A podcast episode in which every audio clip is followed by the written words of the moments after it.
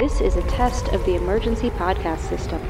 Repeat, this is a test of the emergency podcast system. Disaster Girls is an unironic excavation of disaster movies with profiles as high as the tallest volcano and as low as the Marianas Trench. In order to ensure your safety and enjoyment, please remain calm and keep your ears locked on your hosts, myself, Jordan Crucchiola, And me, Amanda Smith. Hello out there across the vast landscape, disaster divas. It is I, Jordan Crucchiola, your co-host, And it's me, Amanda Smith. and it is homecoming time So for the glad. Disaster Girls podcast. So glad to be back with Dr. Lady Scientist Lake Bell. Dr. Lady Scientist Lake Bell, who says, I don't have my scuba diving outfit, so I'm gonna cover myself in Vaseline and I am gonna go save us. Yeah. And I'm gonna dive into this freezing cold water in just my because I will do what it takes. I'm so glad you're bringing this up immediately because it. I want to call out one thing that I have to assume was totally Lake Bell's decision, which was that her underwear didn't and her bra didn't match. That is such a. I was noticing that honestly. And like reality index. This woman right doesn't the bat- care? Yes, exactly. This woman has never once matched her underwear and her bra intentionally. And I She love is that they accidentally hot. That's it. Yeah, this is this is entirely by co- like when you tell when actresses and celebrities like, "Oh, I don't really do anything. I just watch what I eat and do yoga." Like, I don't believe it. I do believe that Dr. Lady Scientist Lake Bell looks like Yes. that naturally. Eats nothing but flaming hot Cheetos. Yeah. And that's just what she looks like, and I'm okay with that. That is she is Completely. a genetic marvel, whatever. Yep. But I did Marvel. I loved that she just her underwear and her bra didn't match. There was no world in which if she had been in a matching set, I would have had issues. I would have immediately been like, no, no, you wouldn't like track. surface as much. It would be a different show. It would be a different show. That's the thing. Like we've talked before about how in not many ways, it would be a is. different show. Yeah, this show is not male gaze. Like the dialogue gets weird and creepy sometimes. Like we can we can get into In the way that it was the 2000s, you know? It's what we were all doing. Yeah, and I mean like Jackson leaning in and with Rich when they have like guy time to be like, so are you fucking her? Yeah.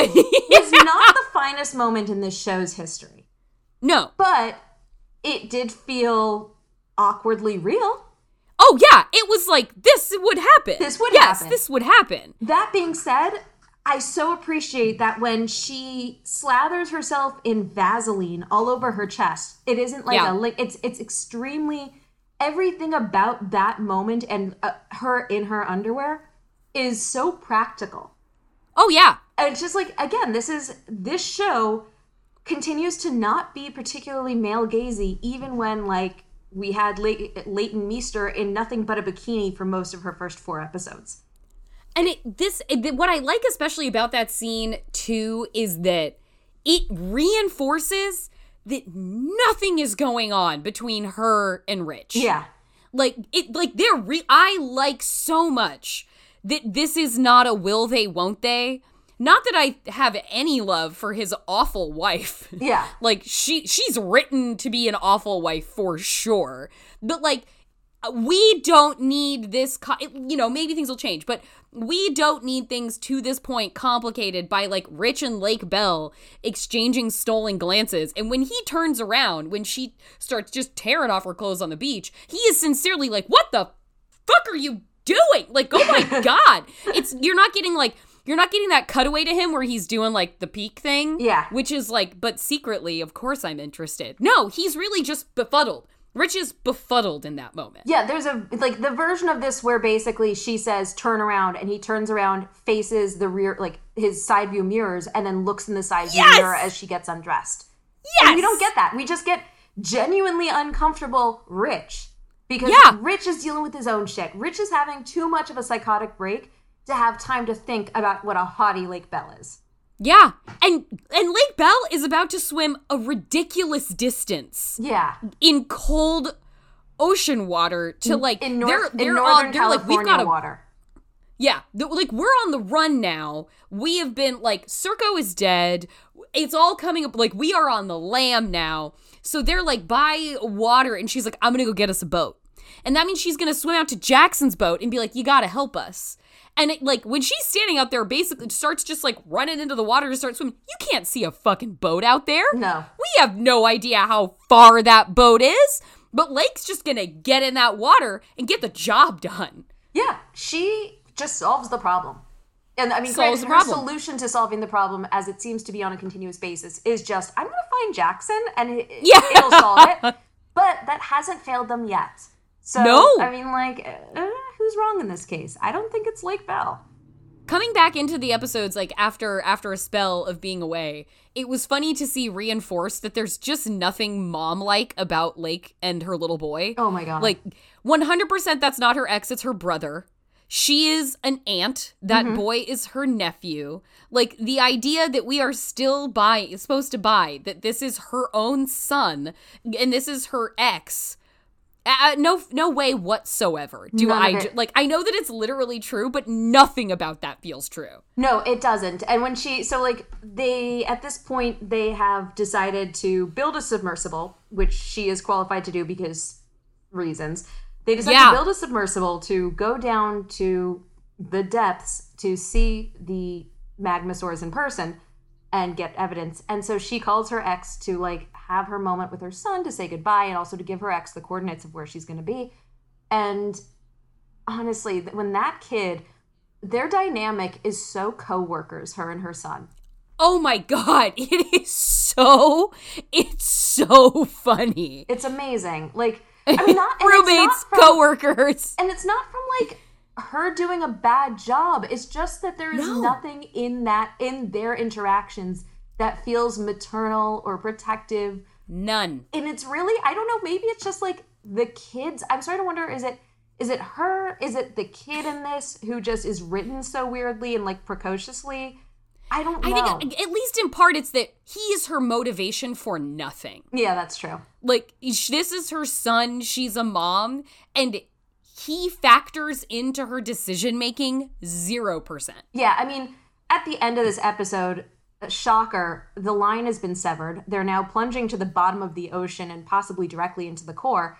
And there Yeah. is at no point do we get a moment of her being like, "My son, what are you No- talking?" Because. Rich is like, Rich is on the on the walkie telling Jackson to cut him loose and be like, "Cut him, cut us loose, cut us loose," because Rich. Yeah, it's the most somber. He, it's like a like Jackson's like, you gotta come up now. It's a fucking storm.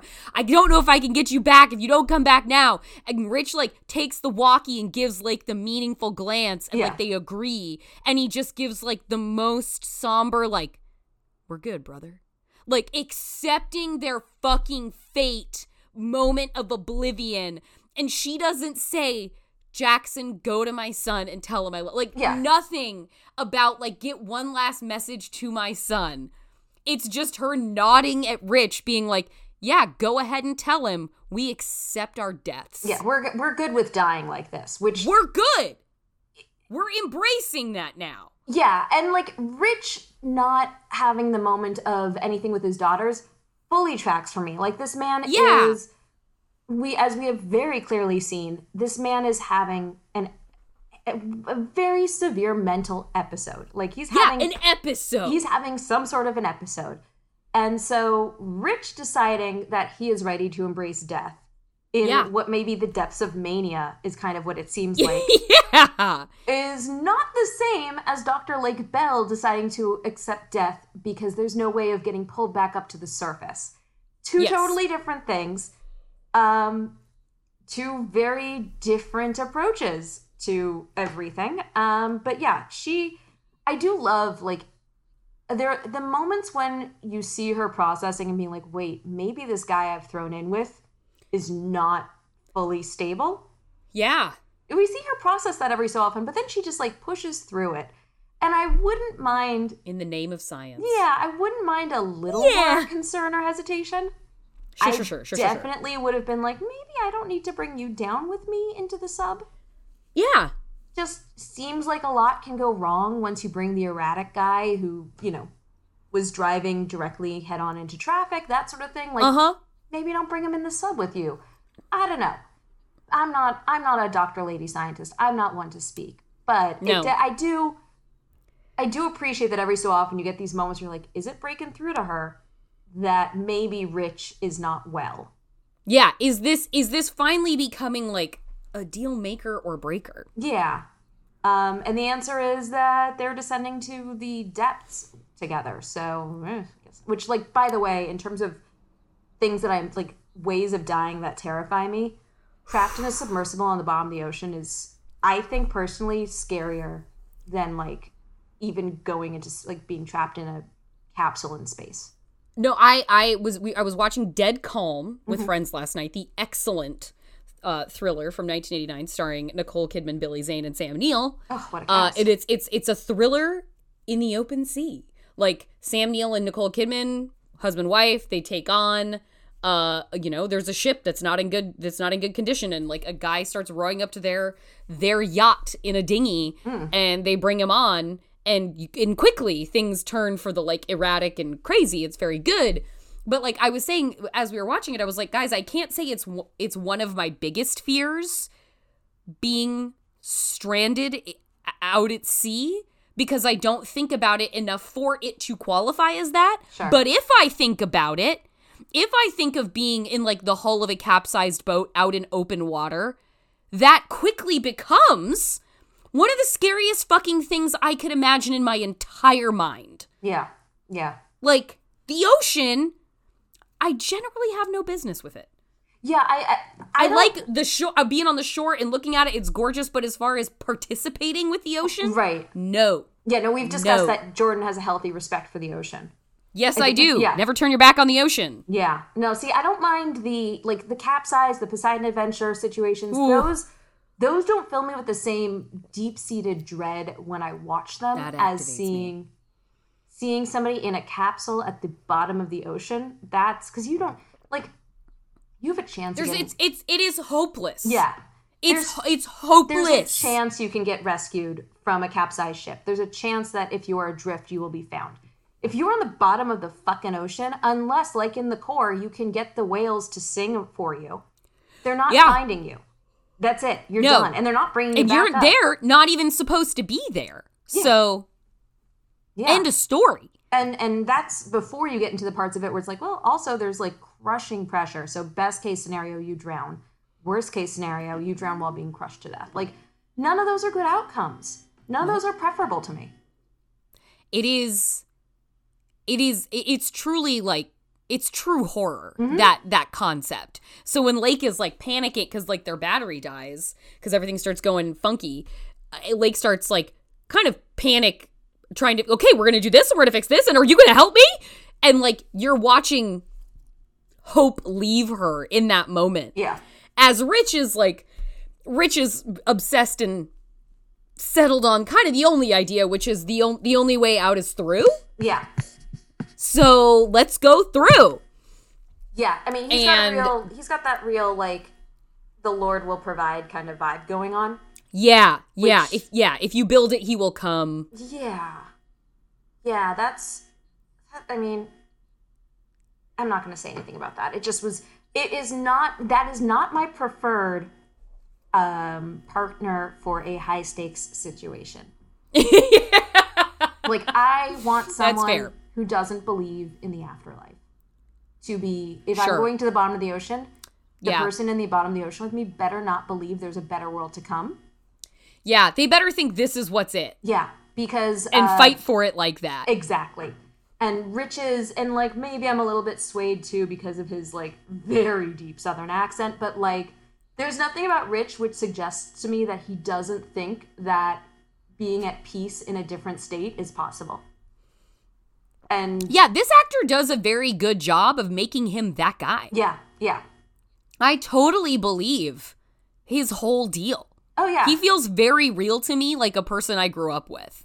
he yeah he feels he feels very lived in he's i I love the actor but um but yeah that's man rich yeah rich I love Rich Jackson, too. cuddling her and being like it's okay i'm like let's not say it's okay man you're dying Yeah, the like the one holding gonna have like to eat the other eventually the desperation in like this is what was supposed to happen, Yeah. like this Heaven's Gate kind of commitment is really like and she's not like she's she's like not comfortable with what's happening, Right. but like you can watch the sort of cease fight like she ceases to fight him because it's like she also knows like what am I gonna do? Yeah. Like what am I gonna punch him and turn on the motor? Like no, like it's watching somebody just like be held prisoner in that moment. Yeah, well, you can watch. It's that moment you can watch it being like, maybe it was a bad idea to come down here with Rich.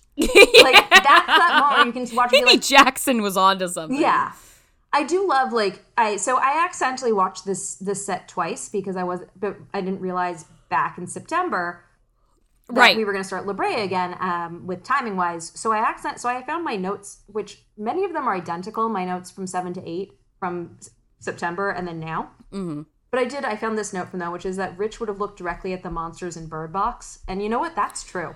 Oh, oh, oh, completely. Yeah. He would have been the like, I have to see, I have Yeah. to know. Yeah. That would have been his character. That's and that's not someone you want to be in a submersible with. Not in a submersible. No. Oh man. I, I, okay, so I'm asking the Surface Master. Cirko's dead. The security guy, the handsome security guy, has like seemed to have successfully shut down his entire operation. Has told the government like, nope, there's nothing to see here. You should revoke the funding. It is he doing that because somebody else, shadowy guy growing flowers, um, is doing the same research um, and he can't have government interference? yeah, if I don't remember the details of why, and I don't know if it was ever fully solved, but I do think it had to do with energy. Um, Okay, okay. and so I think it had to do with energy resources, but I could be confusing that with something else.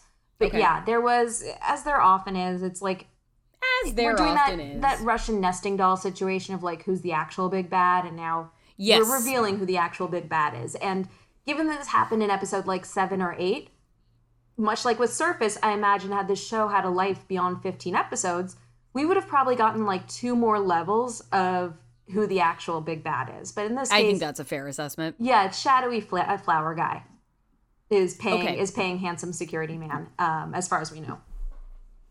I yeah, handsome security like like you it's what you were saying before like last episode that like now we're like suddenly we've like flipped the show. Like we flipped the characters. Like there are we're now into a new sort of cast. This security guard is clearly like he's a central player now. Um we yeah, we're getting a sense of like part 1 and part 2 of what exists of Surface. Yeah, um even like i'm i'm so glad that savannah finally had a human moment leighton meester yeah, um i the the kid like i find like i find him kind of annoying but like okay whatever. It's it's the storyline. But like man she just like keeps being a dickhead to her little brother in a way that's like all right like okay icy hot girl. Like it, be a person. And i'm glad we finally get a conciliatory because he he's he's on the run with nim with his little creature him and his friend. They take it as far as they can go. I really appreciated the scene like they have hijacked a car. Oh they've my God. stolen a pizza car They're so- pizza I- delivery car and to get away from police who are chasing them down. And his friend his eddie hassell his redheaded friend is like miles he doesn't belong with us. Yeah. and miles is like yes he does. And he's like no he's got to go back to the ocean. Like he's alone with us. He needs to go back to his people. And it's like yeah you're fucking right. This isn't about like this isn't about actually like miles if miles doesn't protect nim he's gonna get killed by cops. It's about like you have rescued an exotic rescued quote unquote an exotic animal from the sea where it is where it lives where it is from where it is of and you have taken it out of its environment and d- attempted to domesticate it. You must return the animal to the wild now miles. The hero's journey is over for you.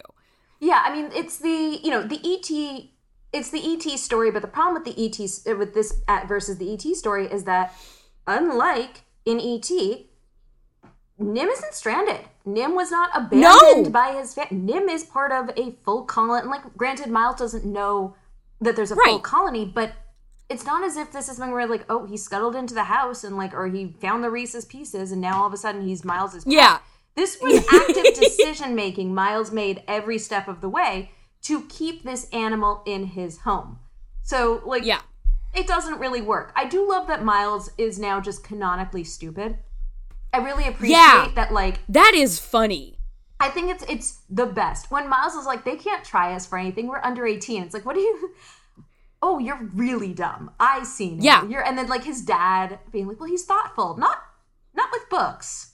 Yeah, saying- with books. But when he gets interested in something, he gets interested in it. And it's like, oh, okay. He's he's not he's not smart, is what you're telling me. He just, as I- a boy, sometimes get in, gets interested, and that's enough for you. Is he is dad a lawyer? I think so. Yeah. He seems to be a very well connected lawyer. Yeah. Like Miles eventually gets apprehended. Dad has to has had to pull in every favor to get him basically sprung in just into community service. And then like like our our human moment with Savannah comes at the end when like he's doing his he goes from community service doing trash pickup Mm-hmm. to Savannah being like th- like his parents want to ship him off to like an outward bound program to stop being such a fuck up. And Savannah's like, "You can't do that." And like convinces her parents to keep him around. And then not only do they keep him around and not ship him off, they get him a cool job. Yeah. They're like Savannah's like dad like pulled in a you know pulled in another favor and he got your like assignment switched to the aquarium. It's like he's not doing community service at the aquarium. He just has a fucking cool job. Yeah, that's At just an the aquarium. internship now. Like I Yeah, he is a appreciate. he is a he's a what is it? An apprentice? yeah, a- like marine biologist at an aquarium now. That is not the equivalent of picking up garbage on the side of the road. and he's sulky about all of it. He's sulky about picking up trash. He's sulky about the really cool job that he gets instead. And like because nothing's as cool as Nim or something. Yeah, and like he even at one point asks the zoo, the the you know, aquarium guy, like, "Oh, do you have anything that like no one else has ever had?" Because I mean, Miles does say explicitly prior to that, he's like having a superpower. Nothing this cool happens to to anyone, to no one. Because as we Because it was never about fucking Nim, it was was, it, about Nim. Miles? And that's Mm-hmm. that's the fucking thing. Miles has main character syndrome, and Miles is behaving throughout this with the idea that he is the main character. Because if you are the main character in a movie, yeah, it doesn't matter if your pet almost kills the animal control guy. That's acceptable in that storyline. Like when Miles is faced with a decision, as they say in the opening, he's faced with a terrible decision. Would he let it kill a man? And it's like, yeah, he did. He fully let it. There was no decision. Yeah. he was fully on There board wasn't with a it killing. decision. That was not a choice he made. He was just like, yeah, that's cool, whatever. Let's go on the run.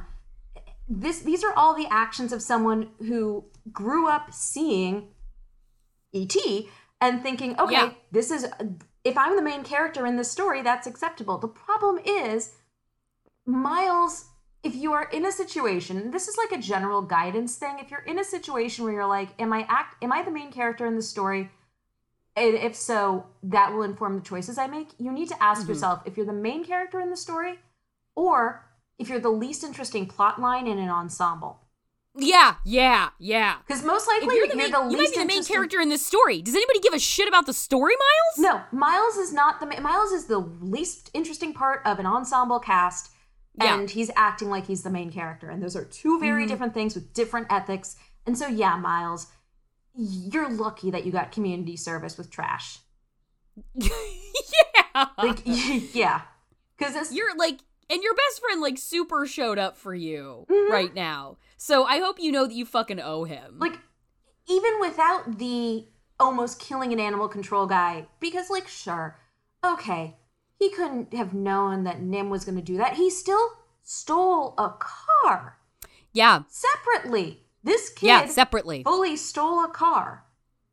I, I i'm i am all about like i do think that there is a, a an idea of okay let's put that the, that energy into something productive and he's into animals so sure he can be at the aquarium. But uh, he needs more punishment than that because he doesn't seem to think Well, that because the his punishment was- is over. Yeah. He has a cool job at the aquarium now. yeah, and he doesn't even seem to think that he deserves the punishment of the cool job at the aquarium. He's really like con- seems convinced that all of this was right and just, and it's just not fair that his parents are doing this to him. no. And like, granted, yeah, again, his and his parents, suck. Exactly. I was gonna say like his mom is terrible. His father Terrible. sucks. His father. I do think it's really funny that like when Miles he picks up Miles after work and Miles like, did you know that we've only explored ten percent of the ocean's species? And Yeah. his dad like misinterprets that as a deep statement instead of just a kid parroting a weird fact. And Yeah. I do think it's really funny that his dad seems to think that like Miles is an old soul who speaks in metaphor. Yes. Yeah. when like in fact no miles speaks only on one level and it's like the most basic entry level there's Yeah. no depth happening here miles is the titular surface.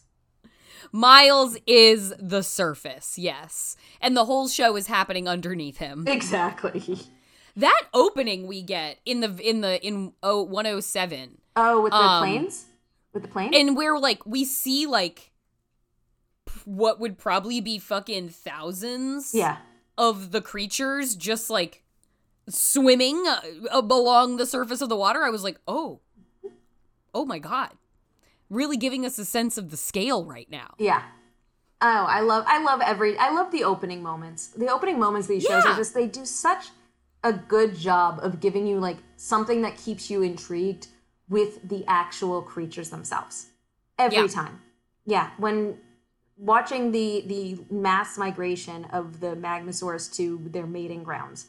Great mm-hmm. stuff would watch an i just remembered like magmasaurs i just remembered how they like crawl in and out of lava yeah, and they swim that's through how the- cool that is. they swim through the magma i love them i love them That so is- much amazing yeah we don't know why I did. I resented it when Miles' friend was like, because Miles was like, "Do you think Nim will miss us?" And he's like, "Animals don't miss; they just want food." It's like, I'm sorry, you've never seen Amanda leave Kit on the patio of a coffee shop to go to the bathroom. That's like, not missing. That's a terror of abandonment. when my dog starts just yelling for me. It's fine, Like- Kit. like, look, look, kid, you've never walked past a storefront where a dog was tied up to like a meter in front of that store, and the dog is just staring into the door waiting for their person to come out, go fuck yourself. On a fundamental level, there's no world in which that particular character with that hair has not seen Jurassic Bark, the episode of uh, Futurama that just don't watch it if you don't want to cry. It's the most Oh, singular, oh, no. devastating episode of television I've ever seen in my life. Basically, That's terrible thought. it's essentially like the the heartbreaking part of it is essentially that we learn that Fry, who goes to the future, there was a dog who Okay. like was in his life and was waiting for him. And we watched the dog waiting for him. Oh my god. And it's a cartoon dog, so it's you know it's like particularly calibrated to be devastating. yeah, that's designed to destroy. Yeah, that no- dog is emotionally designed to destroy. like I I will do I will watch Futurama and actively skip that episode because it's just I too mhm. it's too much. It's it hurts too much. I I was watching I was rewatching Scream 5 the other day and when we get to like Deputy Judy and her son, I'm like, no, no. I, I went and made I went and like started dinner. I was like, I don't have to watch this again. And when we get to Deputy Dewey, I don't have to watch this again. Why would I why would I sit through this? Like I don't want to be really fucking sad. No. And I'm not gonna I know what happens, so I'm just gonna go for a minute. Yeah, you no, we just- don't have to this is the movie Gia. I love that movie. That movie is important to me. I can't watch it. Why would I do that to myself? Yeah. like You don't need to subject yourself to those things. Any but so therefore don't watch Jurassic Bark. But I do think like that kid has absolutely seen Jurassic Bark. But Miles did that being said, yeah, Miles needs to fucking hear that a wild animal isn't gonna miss him. yeah. yeah. I mean, it's not. Like You've kept it captive, yeah, it's- Miles. It's, like not so much that it's going to miss you; it's that you're the only home it's known, and so Yeah. therefore now it needs that. But that's a different issue than you and the animal are bonded and it misses you. yeah. Yeah, And Miles, this is just about you wanting to be missed, you wanting to be validated. yeah, and wanting to have superpowers. Like this makes you cool and interesting. Yeah, it's just Miles. I mean, Miles just sucks. But Yeah, like I get why Savannah's a bitch to him. Mm-hmm. Absolutely. And the fact that she does step in and advocate for him to not go to like intensive camp is entirely just like that's at that point that's just mercy cuz can you imagine Miles with any sort of any sort of like tough love situation? That No. child is very soft. Yeah. yeah. His And hands that's not have gonna- never known how to he's never cleaned or made a bed. He's not going to get toughened up by it. He's going to get hurt and sent home early. Yeah. Yeah. No, that it's just it's not going to end well for him. But of course, that's what his parents think is the best plan because his parents suck. But yeah. I love like there's he he never like he's no reason to trust his parents. Like when he like he's on the phone with his mom while the police are chasing him down. And she's like, you know, come home. And he's like, I can't. They're going to hurt Nim. And she's like, oh, I don't know why I can never say the right thing to you. And she's like, kind of getting close mm-hmm. to a tender moment with him, but not really doing a great job. And then he's like, going to go. And she's like, no, don't hang up. Yeah. He's like, are you tracing this call? Like, I, I that his mom, the moms in this show, this show doesn't know moms. yeah, Like, the, no one who, I guess, no one who wrote this show has a mom. Like, like they have have never met a mom, or it's a bad, it's a bad read on the moms they had because it's just like like none of like Belle again, coworkers yeah, this mom like completely just wants to be a kept wife Yeah. who like late lunches with the ladies and like has martinis all day has white wine all day and then um rich's wife awful just a shrew yes. like it's just the moms in this show goddamn terrible Oh, uh, just genuinely awful. I Miles's mom. I did love that it took Miles till his mom giving the game away to realize that his call could be traced. Like also loved again just like in the keeping of that they are both very stupid that it's like okay for him to answer his buddy's phone yeah that like that they're and the, both a great moment in this, a great moment in this show when he realizes he's being traced and he just throws the phone and his friend just behind me goes, "That's my phone." I was like, I was like, "That's perfect." I also That's loved when they were crossing the road and he's fully carrying the and he's fully carrying the the pet carrier. And he's like it's cool. No one's gonna stop us. We're just two kids crossing the road with a pet carrier. It's like have you how many kids do you think there are in this city with your particular shade of ginger hair. Yeah, yeah, with that, with that real like hat fluff yeah. of of red hair. like that's you you you're gonna have to do a, a, a richard like dyeing his hair in the sink the fugitive style if you're planning on going on the run buddy because your hair is too fucking red to be inconspicuous but I, And isn't it isn't it earlier like don't we learn earlier in the show that his entire family Yes. has that red hair? yeah That i think it was like so last i think it was like fifth or sixth episode that the entire family looks like that is such a great moment in that you're like, "Oh god, that they put that together." They were like, "No, no, no, we have to cast six redheads." yeah as they should as they Yeah, that's absolutely outstanding. should it was i know i love that i loved i i just I, I i would love an entire spin-off with his family just finding out everything about this giant family of redheads that happen to live there I so who else are we following at this point? It's you know Team Lake. Mm-hmm. It's Miles and Miles and Nim. that's kind of it It's because like the security guy. security guy but we only are getting like a couple of quick moments with him um it's mostly and it's funny because like what's crazy is that in the opening you know the previously on surface montage Mhm. It's so wild in both episodes 7 and 8 they just don't fucking lead with lake bell. Yeah, it takes i mean in episode 7 it takes we get rich they lead with rich and then we get to Cirko and then after Cirko we get his assistant uh, was it? Right. and then we get lake bell.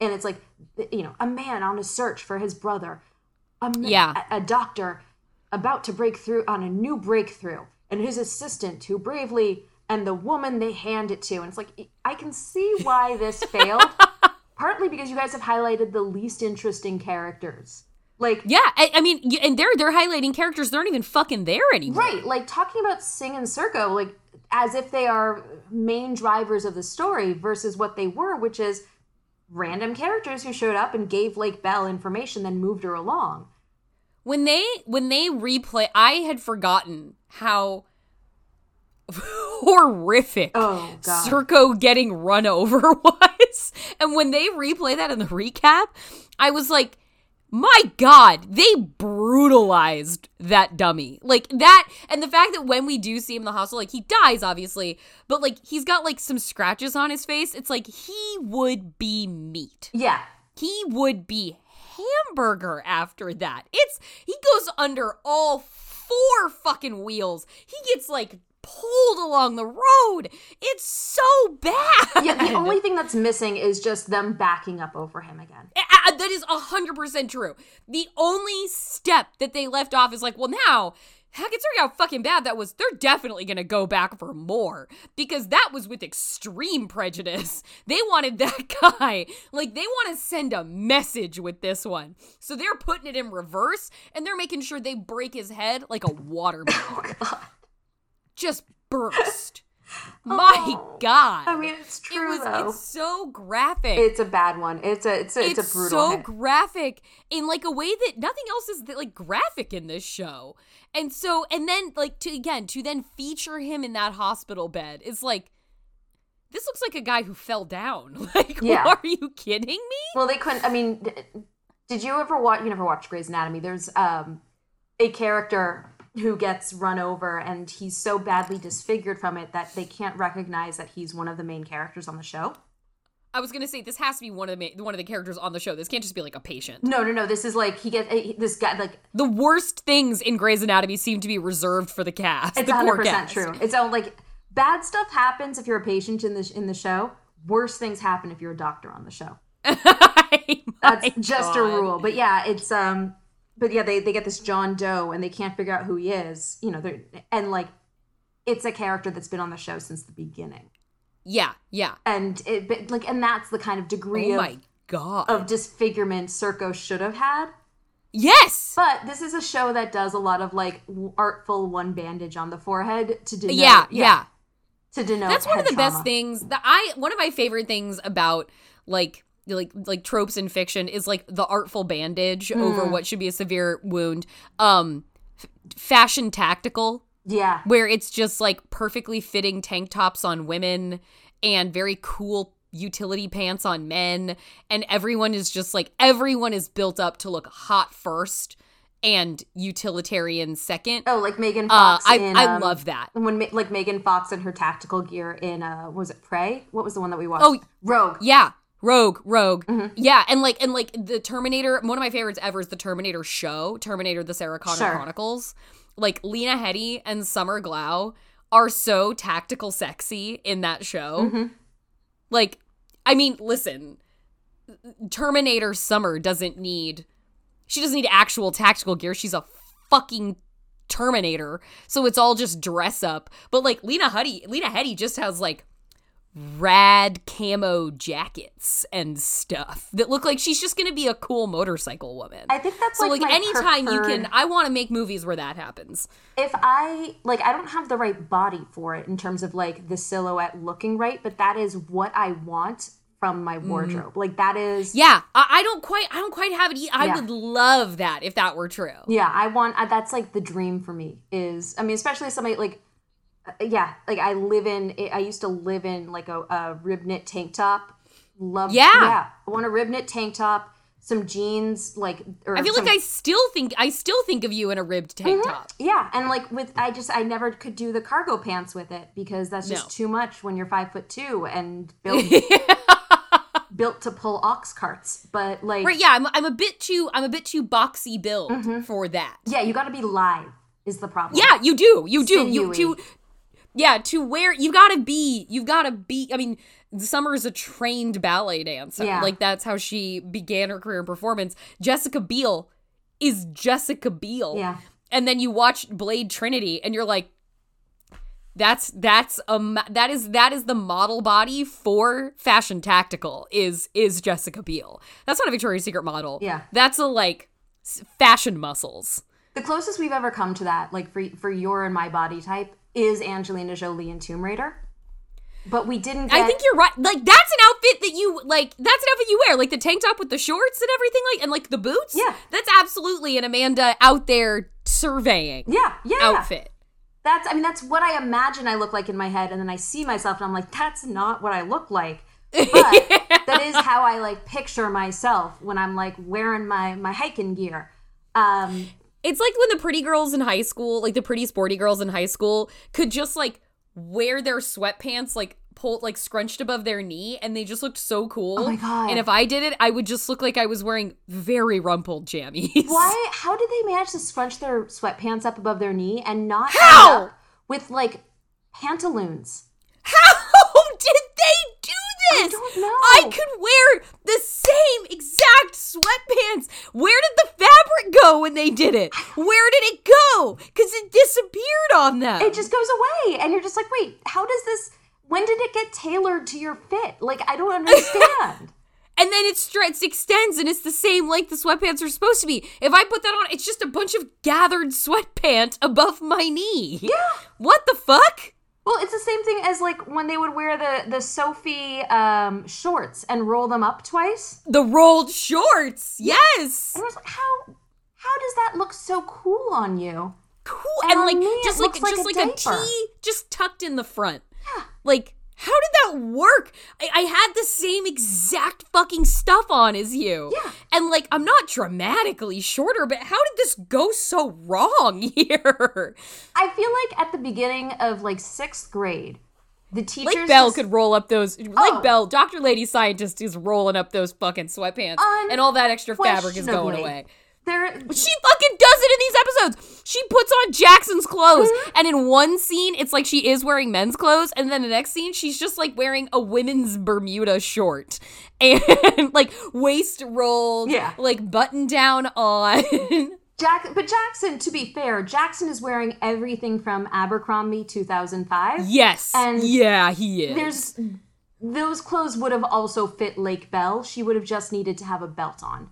But like Jackson's Yeah. a slim man, so yeah, the fit, but also like yeah, Dr. Lake Bell can just look effortlessly cool in whatever. yeah. Dr. Lake Bell in just a tank with the scrunched up sweatpants move, like coolest looking person you've ever seen. That that's that's a category of pulling it off that I think has mystified me most my entire life because it's not even like having access to things that I don't. yeah.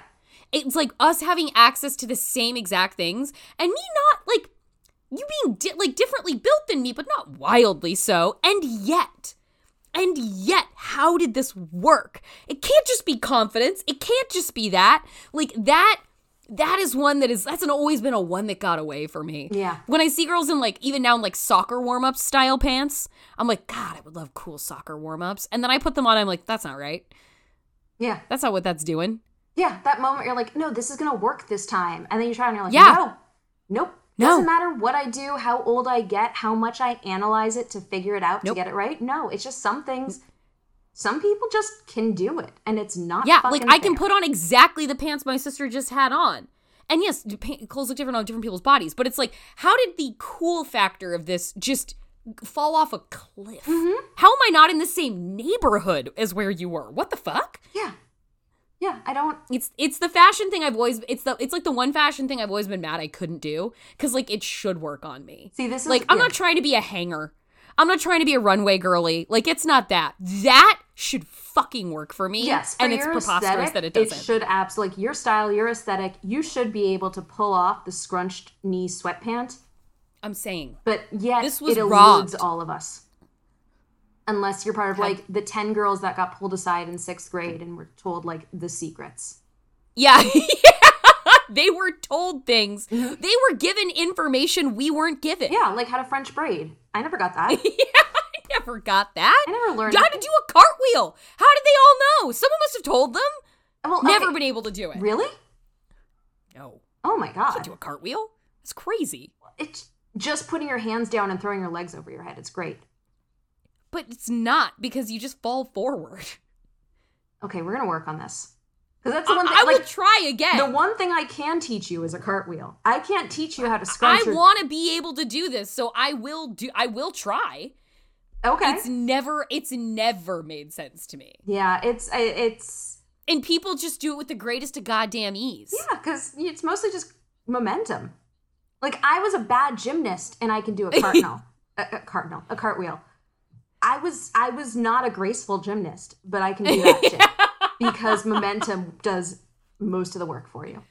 Wow, I want to. I want. I. I want to finally be given the information. So this is exciting. Uh, I'll tap you I'm into that getting the deep secret. information. But yeah, otherwise, to go back to the original question, no, other than than these two plot lines, this Mm-hmm. is kind of like I said, like the story's starting to converge, and it's going to converge. Yeah, yeah, yeah. more now that at the end of this episode, fucking Miles, Miles. just gets on a boat and goes away.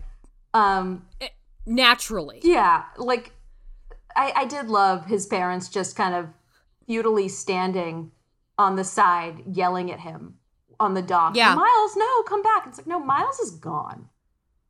Yeah, you've done like you're shitty parents, but in this episode, these past two episodes, like this episode particularly, you've done everything for like you've gotten him out of trouble. You've gotten him a cushy gig that he seems to like that would theoretically work for him. Fuck Miles now. Yeah. Oh, I. I, I did mix up. So he, he- the the boat thing happened before, but this in this episode, these episodes was when he was just like in the ocean and they went. Oh, right, right, right, right. Yeah. Yeah. But still, fuck Miles. Fuck Miles because he doesn't deserve the nice things that keep being done for him. No, he just like he has not earned his cool fellowship at the aquarium. I still, I get ridiculous. Like, what a cool job, man. I would have loved Yeah, like that. you get to feed the animals? Yeah.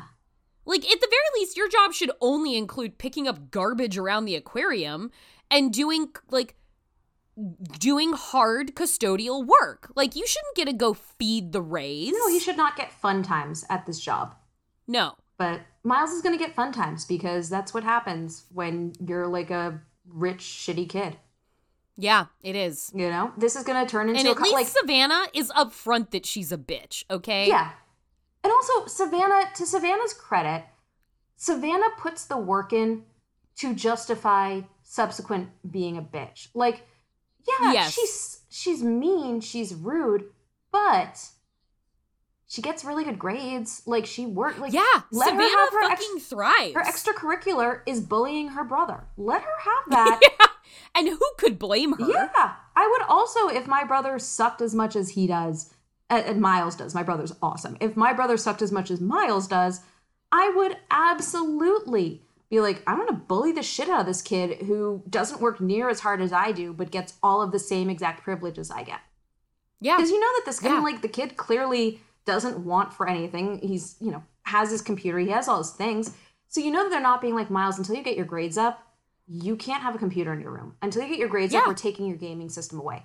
None of that. Savannah has to work her ass off. Miles gets everything. So yeah, no, let her be a bitch to him, and then when it matters, she comes in clutch. And this and this this is uh truly the Leighton Meester skill set. Yeah.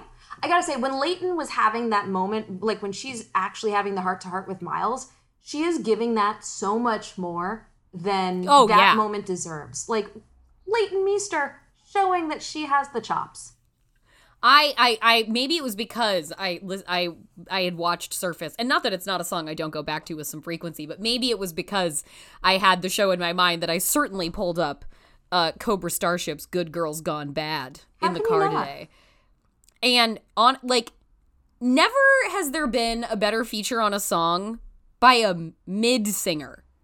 Yeah. Like, she's no Gaga, she's no Beyonce, but like the perfect application of Leighton Meester in a sassy song, a sassy pop song about good girls going bad in a music video where she plays like a fucking secret federal agent who's busting Cobra Starship for partying or something. Like, Leighton Meester, I want a renaissance. I mm-hmm. want like where's the like Where's the like Blake Lively simple favor kind of thing for Leighton Meester where we finally where we finally get to see like Blair was a perfect fit obviously and she's done other stuff that's enjoyable like she is that show that she's on uh, that uh, about like Y- yeah. single parent yeah. adults that, like it got yeah. good reviews I don't know if people watched it I, I like watched it. So she does a great. She's moved into her weird dirtbag phase.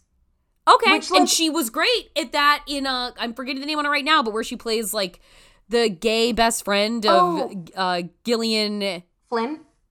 Yeah, Gillian Flynn. or Gillian Gillian Jacobs, the one where she's like, Yes, get- Gillian Jacobs. where Yes. they get Jack in the Box. life partners. Yes, God, she was great in that. She's great in that. Great in that. I yeah, no, she like that movie kind of kicks off her weird dirtbag phase, and so she's done she's done a lot of weird dirtbag. Now she's got a recurring role on How I Met Your Father. How I Met Your Father. Okay. Yeah. Okay. Um, I know. I would love to see, and I just don't know if Leighton wants it or not. But God, Yeah, I would don't know what she wants. No idea what she more wants. Leighton. I, I've always Yeah. I've been a, and I think she's just fantastic, and she looks like she's always having fun with the characters. Yeah. like, yeah, give me that. You know, but Yeah, maybe she's just like, listen, I don't like being too busy. yeah, look, when your husband's why would Adam I? Brody, like, yeah, you don't need to get out of the Yeah, house they, neither much. of them has to be very busy ever again Mm-hmm. if they don't want to be. Yeah, and they do have like as a couple, they have that great cachet of if they ever want to make quick money, they can. They can make some Oh, quick truly. fucking cash. I was just talking to, and this has nothing to do with anything, but I was just talking to a real like working actor gent over the weekend. and he was talking about how, and he's probably like in his 40s now. Mm-hmm. And he's like works consistently. He's like been on some like good profile stuff. But he was saying that like, I just like, it would be so great if I could get to a point where like I could cash out. I could cash in just sort of whenever I wanted to. Like, if I could just like, if I was big enough to just every once in a while be like, yeah, I'll go take that ridiculous million dollars over there. Like, not doing like if it's in fucking Indonesia, mm-hmm. making like global cinema kind of like action movie kind of things, but just like that kind of thing where like that is a threshold of actor where like maybe they're not gonna lead their own show, but they have enough of that cachet to be like, yeah, I can dip off and just make some quick some quick fun money doing like some fuck around thing. It's a like it's fascinating like talking talking to actors and Yeah. like seeing what like the tiers of actor success actually are to the people doing the job. Yeah. Because well, we hear about the A-listers, we watch the Oscars. Those people are the 1% of the 1% in their own profession. They are not representative of the gigantic bulk majority of people who do what they do. So like I I want like hearing about the, the tiers of success Yeah. as evaluated by actors themselves is fascinating to me. Yeah, that's super interesting. I would all I see I think that if I were an actor, I'd want to be cameo level successful. Mm. Like passive it like, yeah, okay, I can get some cash if I you know, I can just have this like I make 30 second videos saying hi to people and they pay me. Yeah. Great. Yeah. That's that's kind of, you know, just like I would to wanna- I would wanna my be that, like, would be kind of where I'd want to be. Dowd, Margot Martindale, like Cherry Jones. Yeah. Like that to me is the perfect fucking dream. Yeah. Where anytime somebody sees you on screen, you're gonna be like, is this gonna be the best scene in this entire episode? Is this gonna be the best character in this entire show? And will they be in it for 15 minutes? Could be. Yeah. You're always just like, ooh, they deliver. That's that's my that's my ideal. Oh yeah. No, the the this is gonna be good actor is is a key. Yeah, for sure. this this is gonna be good. Yeah. exactly. and then you get to do things like Margot Martindale getting to star in Cocaine Bear. So Exactly. Exactly. That is Yeah. truly incredible. yeah, I was it's funny because I was thinking about this the other day with like thinking about specifically like Neil Patrick Harris doing Spawn, and I was just like, man, is that something where you do it because it's like, well, it's another million, like, eh, why not? Yeah. Or is it something where you really genuinely just want to keep working? Because I don't Yeah. think I would ever do it because I'd be like, I just gotta keep having a job. But I do think I'd be like, yeah, you know what? What's more cash? What's more cash? Yeah. Like and it used to be the the version of that that used to was like going and doing like ads over in Japan. Right, but now- like I remember like George Clooney talking about like doing Nespresso ads over in Southeast Asia. And like that's how he would make movies like Good Night and Good Luck. Yeah. And like, yes, ER syndication, but like, you know, Yeah. you get a life to which you become accustomed. Every once in a while, handing over $500,000 doesn't hurt. Yeah, you know, not a bad way to live. So, you know, more for Leighton Meester. So I think this digression might Yeah. mean that we have gotten through our episodes of Surface for this week. Really excited to be back. Oh, I'm so happy. I Yeah, it's great. I am so happy to be back doing this again. I mean, just the best.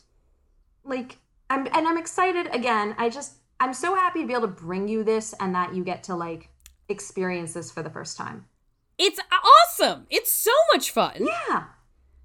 It's just and there's so much TV. I have a hard time starting TV because I'm like, oh, there's simply too much of it. Sure. So an occasion like this, awesome, great. um yeah, and and we'll get through it and then it'll just be And then we'll get through it. and then we'll be done with with surface and you'll have experienced the thing that has basically preoccupied one tenth of my brain since 2005 Yep. Yeah. And now that we are now that we are through today, what's what awaits us next week? So, um, we've got suggestions. Same movie was suggested by two people. Now, I am going to butcher this name, and I apologize. Um, Ein Erebus, Shianam- Okay. Schneanemone is their handle. Ooh, Okay. I don't know. I tried. I'm really sorry. And then Frank, who often engages with us on Twitter, Frankie T underscore three. Uh, both of them suggested the film Supercell, a 2002 release. Ti- capture the tagline is "The chase is on." Good-hearted teenager William always lived in hope of following in his late father's footsteps and becoming a storm chaser. His father's legacy has now been turned into a storm chasing tourist business managed by the hmm. greedy and reckless Zane Rogers, who is now using Wil- Zane. Zane Rogers, who is now using William as the main attraction to lead a group of unsuspecting adventurers deep into the eye of the most dangerous supercell ever seen. Amazing. I mean, listen, if that's not the plot of Twisters, Oh yeah. I don't know what to tell you. Um, and so the cast includes Skeet Ulrich, Great. Great. Very excited about that. Anne Heche in what I assume was probably one of her last, if not her last role. So Okay. Anne Heche does make a return to the triumphant world of disaster movies. Mm-hmm. Um, and then, of course, we've got Richard Gunn. And last but not least, oh, last and least, Alec Baldwin.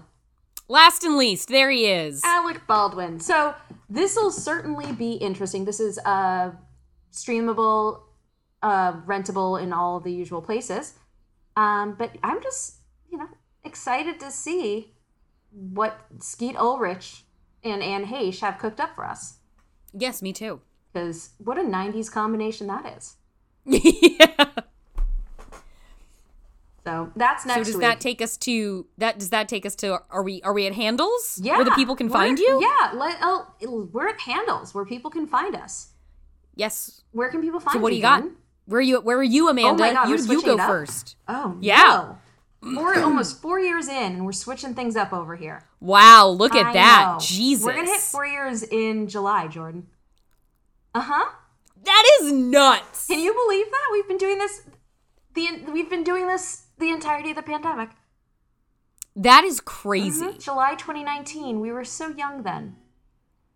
We knew so little. We were so young. world. Crawl was just coming into the movie theaters. We had we had, had no idea what we were getting ourselves into.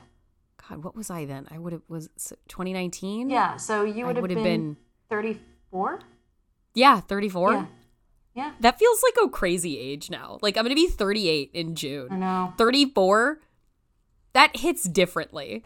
Yeah, no, I can I can just think back to how young and dewy I was. Yeah.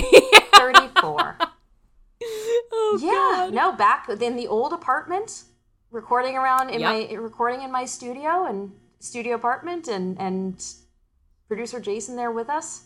Mm-hmm. Um, God, a, di- a different time. a- a truly breathing the same air. yeah. All of us just breathing air together.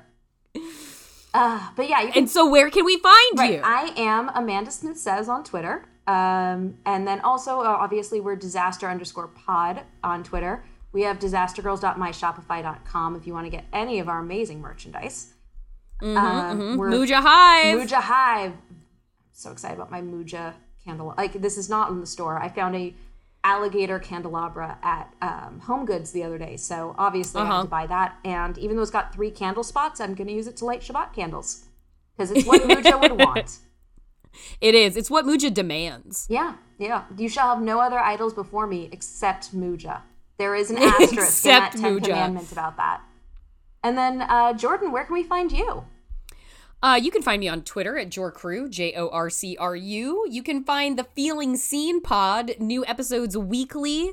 Uh, we actually, a fairly recent episode is with the producer Daniela Taplin Lundberg, who was uh, the lead producer on Life Partners, that Oh. Leighton Meester movie. Um, and recent episodes, uh, last two episodes include uh, A.V. Rockwell, the writer director of the new movie A Thousand and One, and we had a great conversation about the movie Crooklyn. And I talked to Brandon Cronenberg Wow. about himself and uh, whether or not any of us really exist. So it was a very Brandon Cronenbergian conversation, and you can go find those and play them now. Amazing.